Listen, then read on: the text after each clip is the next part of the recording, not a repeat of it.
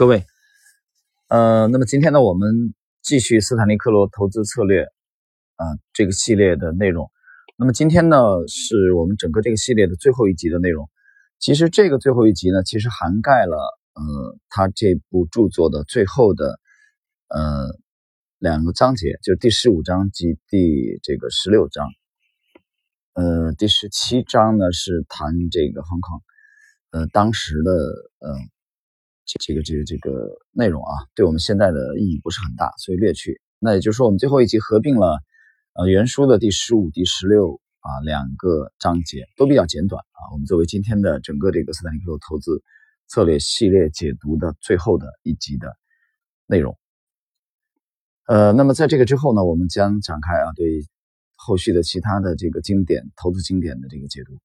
啊，包括对杰西·蒂夫·摩尔的这个。重新的这个这个解读的内容都会在后续的呃时间当中安排。好，我们来我们来看今天的内容啊，第十五章的内容是交易系统二啊，罗马数字二，克罗的建议。前面我们讨论过，在所有的各种各种样技术方法中，我偏好 KIS 方法，主要工具是用移动平均交叉法。这里边呢，大家注意啊，是克罗在上一章的时候，他第一次提出来这个 KIS 方法。但在这一章呢，进一步明确了，啊，它常用的是移动平均交叉法。我们来看一看，随着交易体系的发展，移动平均法成为所有分析方法中最古老、最基本的方法。移动平均就是 MA，最简单的方式啊，就是用最近十天的收盘价格啊除以十，相加除以十，就可以得到一个简单的移动平均值 SMA。我解释一下，它这个指的就是算术平均。最广为使用的 SMA 组合可能是五对二十天、四对九天或者对十八天的组合。那么，使用 MA 体系基本上可以通过两种方式，这两种方式呢的效果常常优于更为复杂和困难的体系，这使得交易商们感到愕然。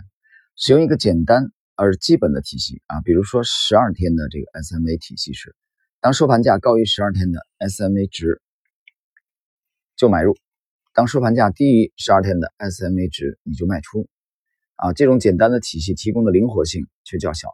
性能呢比第二种方法要差一些。第二种方法采用了双重，啊，甚至是三重的交叉。比如说啊，一个五对二十天的交叉体系，在短期移动平均线上行并穿过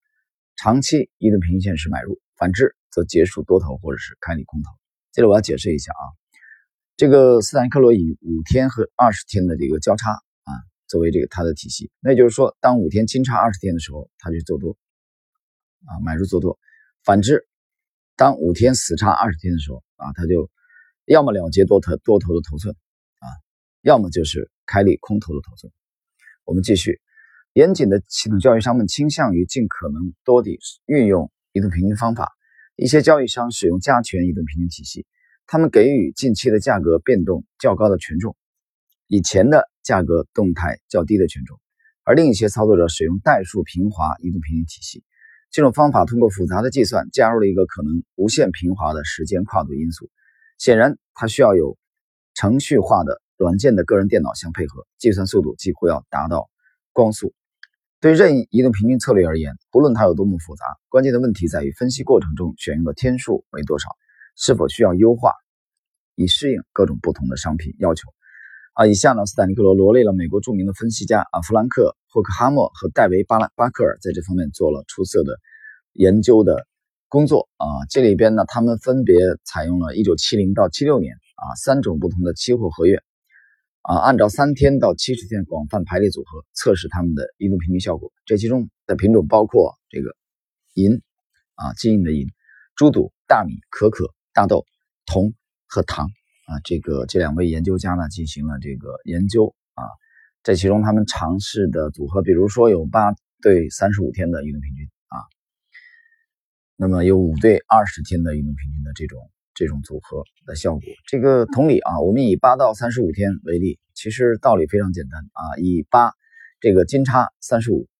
那么作为多头的这个入场的依据，反之。则作为这个空头啊，或者了结多头的这个依据。啊，我们来看这个克罗的最后的这个总结过程，我们略去啊。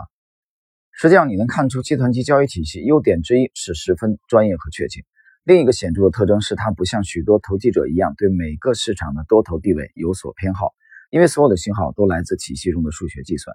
归纳起来，基本因素是一个交易体系是一项工具，如同大多数工具一样，他们有优质的与平庸的。没有一个系统能够成为获得持久利润的最终解决办法。他们至少需和良好的市场策略、资金管理和可行的风险结合起来使用。尽管仍有众多成功的交易商不懂数据盘和借口盘的区别，但在一位客观的训练有素的操作者手中，正确的体系可以成为成功地进行交易的一个有力帮手。呃，以上呢就是第十四、十五章的内容啊，非常的简短。这里边克罗强调了一个这个体系的重要啊，而且在这一章当中呢，他首次提出来了移动平均啊，他明确了移动平均是他常用的呃一个这个体系。当然，我们在这里呢，其实现在很难判断啊，斯坦利克罗有有没有这个是否把他毕生的啊最呃核心的这个数啊的架构公之于众啊，在这里呢，我对这一点我本人也深深的打上了一个问号啊，巨大的问号。虽然他公开了他的移动平均啊，但这个是否就是他啊在华尔街获取数百万美元在长达四十年之前的真正的秘密武器呢？啊，我们这里面还是暂且。呃，打一个问号。我们进入今天的整个内容的最后一部分，就是啊，这个原著的第十六章的内容——克罗的持续获利市场策略。呃，文章的开头我想说的是，我本未打算在本书中写进下列的内容。我经营着巨大的账户，有个人的，也有机构的。下述的内容概括了我在自己的账户中进行交易的实践策略。一般认为，这是纯属专利的极为机密的信息。那我为何同意将之写入书中呢？我在这个行业工作了三十三年，已经写过五本有关交易的书。三十年来，华尔街一直对我不错。思量再三之后，我觉得如果这些策略能够对其他投资者有帮助，那与人分享又何尝不是件好事呢？因此，才有了下文。但有几句话我要讲清楚：下述的策略并不是对每个人都适用的，把它当做一个普世的方法将是一个错误。它仅仅是一个人的个人交易方法，也只应当这样认为。这项策略对我有效吗？毫不含糊。它当然适用于我。那它对你有效吗？也许不会。至少它的表面表达形式可能不适合你。我希望那些认真严肃的交易商通读本书啊，它指的是通读，通顺的通啊，通篇的通，加以提炼，使这些战术和战略适应他们的个性和个人风格。这样的话。这些策略同样也能为他们有效工作，啊，以下呢是斯坦利克罗的交易策略的，也就是对本书的啊整体的一个总结，啊，斯坦利克罗的这个交易策略的一个集大成的精华就在我们的这一章，啊，也是本书的倒数第二章第十六章当中，我们来看一看啊，它是如何的高度的这个概括和提炼的。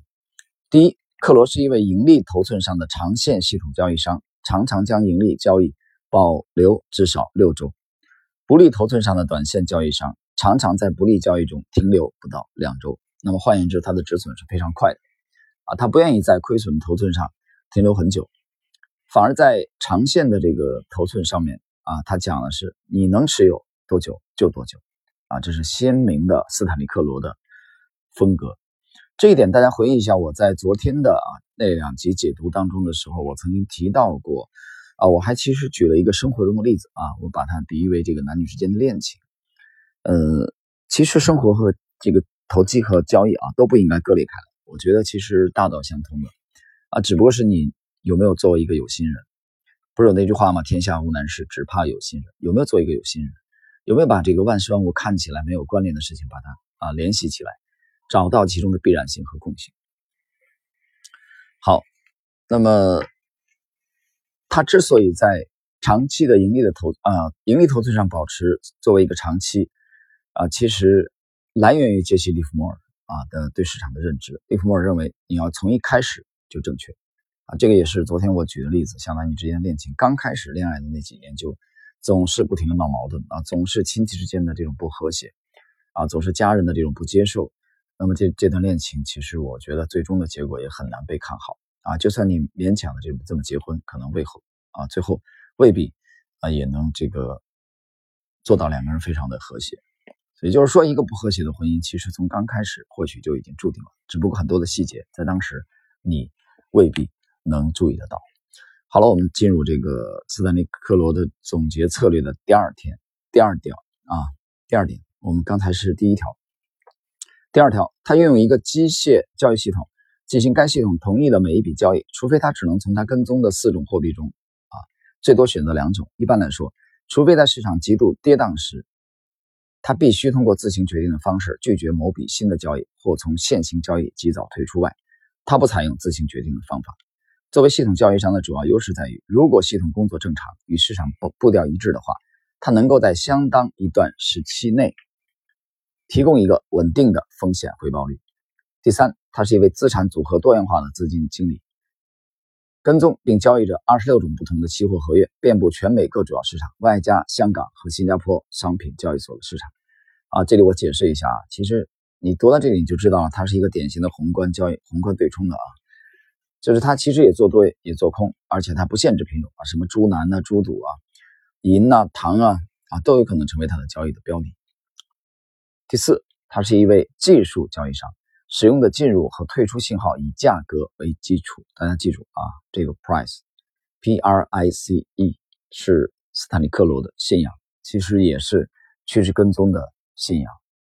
那么这些信号通过对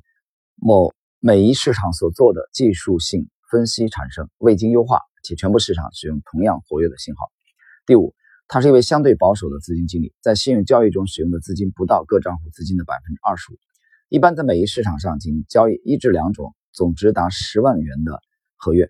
这可以避免过度的杠杆作用和过度交易。余下的百分之七十五的资金投资于短期国库券以及作为。持有储备，呃，这里边我们能看到鲜明的斯坦利克罗的这个谨慎的风格啊，非常的保守。当他这个运用于杠杆啊，可以加杠杆市场的时候，他的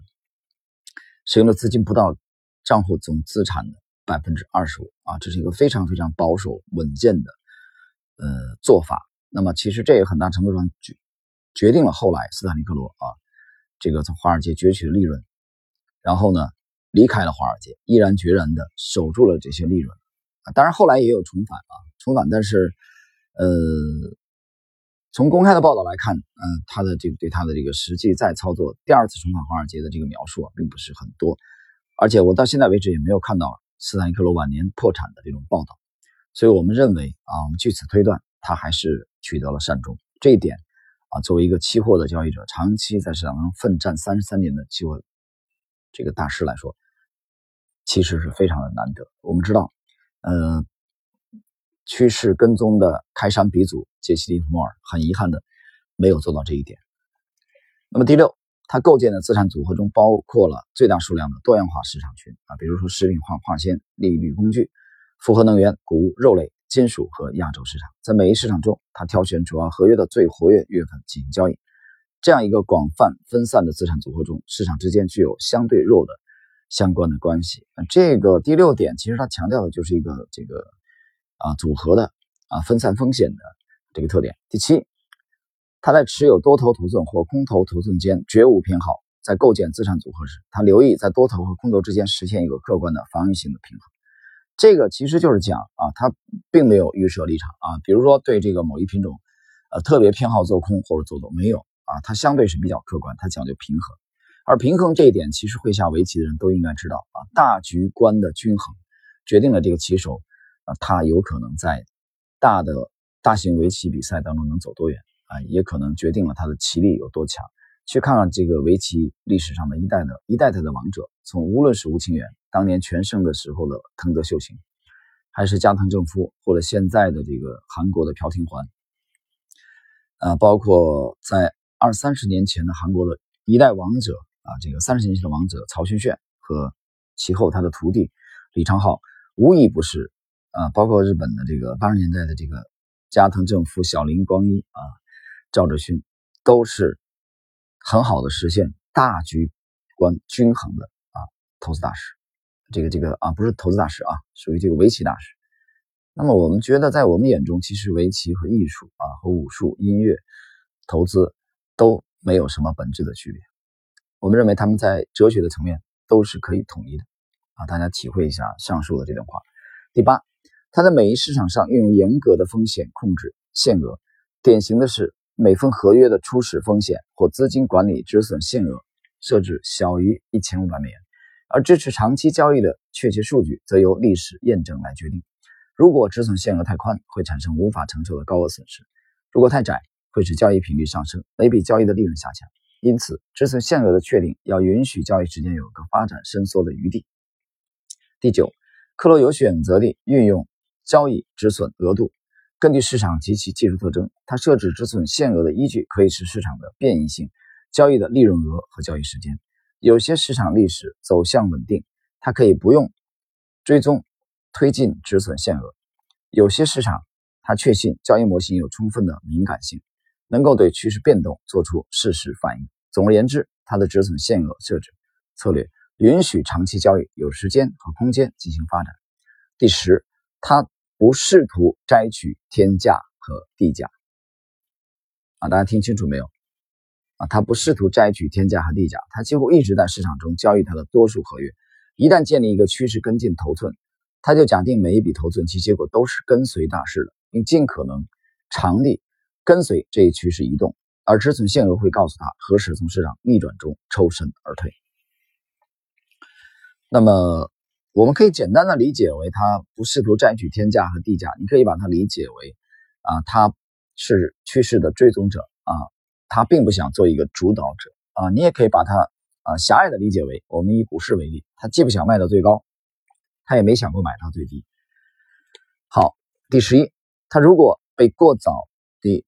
结出市场啊，而第二天市场仍旧保持原有走向，他将运用他的客观进入策略，按同一走向重返市场啊。这一点其实大家注意啊，就是最难能可贵的这个职业和业余的区别啊。一个强势突破的股票，那么某一个投资者在昨天刚刚被这个清洗出局，但是第二天再度把它买回来。这一点能否这个本能般的做到这一点，其实是区分职业和业余的一个啊很直观的分水岭。第十二也是这个整个这部书的啊整个最后这个章节斯坦尼克罗的最后的一点，他的新账户进入策略通常是等待新的信号，但如果他最近的一个进入信号表现为损失，他可能依据交易的天数和近期市场动态进入交易。呃，那么各位，以上呢是我们花了大概我估计有一个月吧，啊，因为这趟出去办事情、休息啊、休假都已经整了差不多十天，这样的话，我们用了大概一个月的时间啊，重温了华尔街的这个啊，利弗莫尔的超级拥趸，也是华尔街期货和股票的双栖投资大师斯坦尼克罗的投资策略，啊，我们花了大概十五期的时间，那么。他的策略其实看起来并不复杂啊，并不复杂，但是我觉得是一个历久弥新的啊。这次我再次把他这个小册子啊，九四年我拿到的这个版本，从我的这个书橱当中翻出来重读啊。我觉得这次和大家是同步的，我也在再一次的重读去啊，去温习啊，去学习去体会这个斯坦尼克罗这位大师对市场的认识。我相信对我们的交易啊会有。啊，进一步的这个提高。好了，朋友们，我们这个斯坦尼克罗投资策略啊，这个系列的内容解读呢，就到今天为止啊，就告一段落，结束了。呃，从这个下一期开始呢，其实昨天开始我们已经开始了这个啊趋势跟踪的必修课的系列啊，是迈克尔卡沃尔的另一部这个啊非常有力度的专著，这里边他描写了十四位趋势跟踪的大师。呃，我想同步的话，我们基本上是两啊两。个系列内容同步吧，啊，因为总是一个内容可能也比较枯燥，啊，所以趋势跟踪的必修课已经开始了，大概现在已经是第二集啊，不出意外的话，我们今天应该是第三集的内容。那么同时在选用的另外一个系列的内容啊，我还在考虑当中，嗯，请大家去注意啊，跟踪我们这个栏目的更新。大家也注意到了，最近三天啊，回家以后我们的更新频率啊进入了正常的状态。也希望大家在收听之后呢，有什么啊疑问，可以这个通过这个微信啊和星球的啊点财经啊与我进行这个互动的交流。那最终呢，是让我们一起来提升自己的交易境界啊，向这些呃职业投机和投资界的顶尖的投资大师看齐。好了，朋友们，今天这一期内容就到这里。